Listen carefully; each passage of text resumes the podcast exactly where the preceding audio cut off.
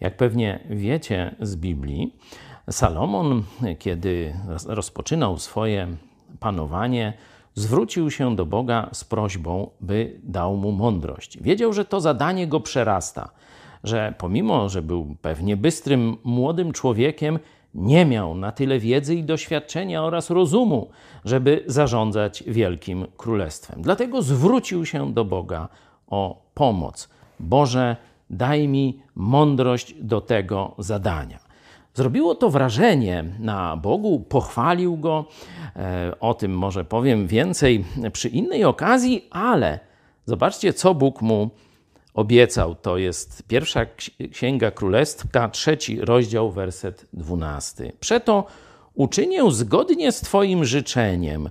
Oto daję Ci serce mądre i rozumne, że takiego jak Ty jeszcze nie było przed Tobą. I takiego jak Ty również po Tobie nie będzie. Zobaczcie.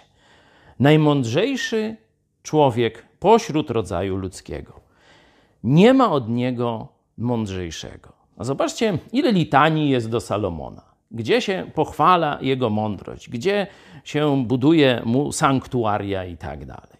Nie? No nie ma. Nie? Zobaczcie, człowiek najmądrzejszy ze wszystkich w świecie, a nie ma jakiejś specjalnej czci w kościele rzymskokatolickim.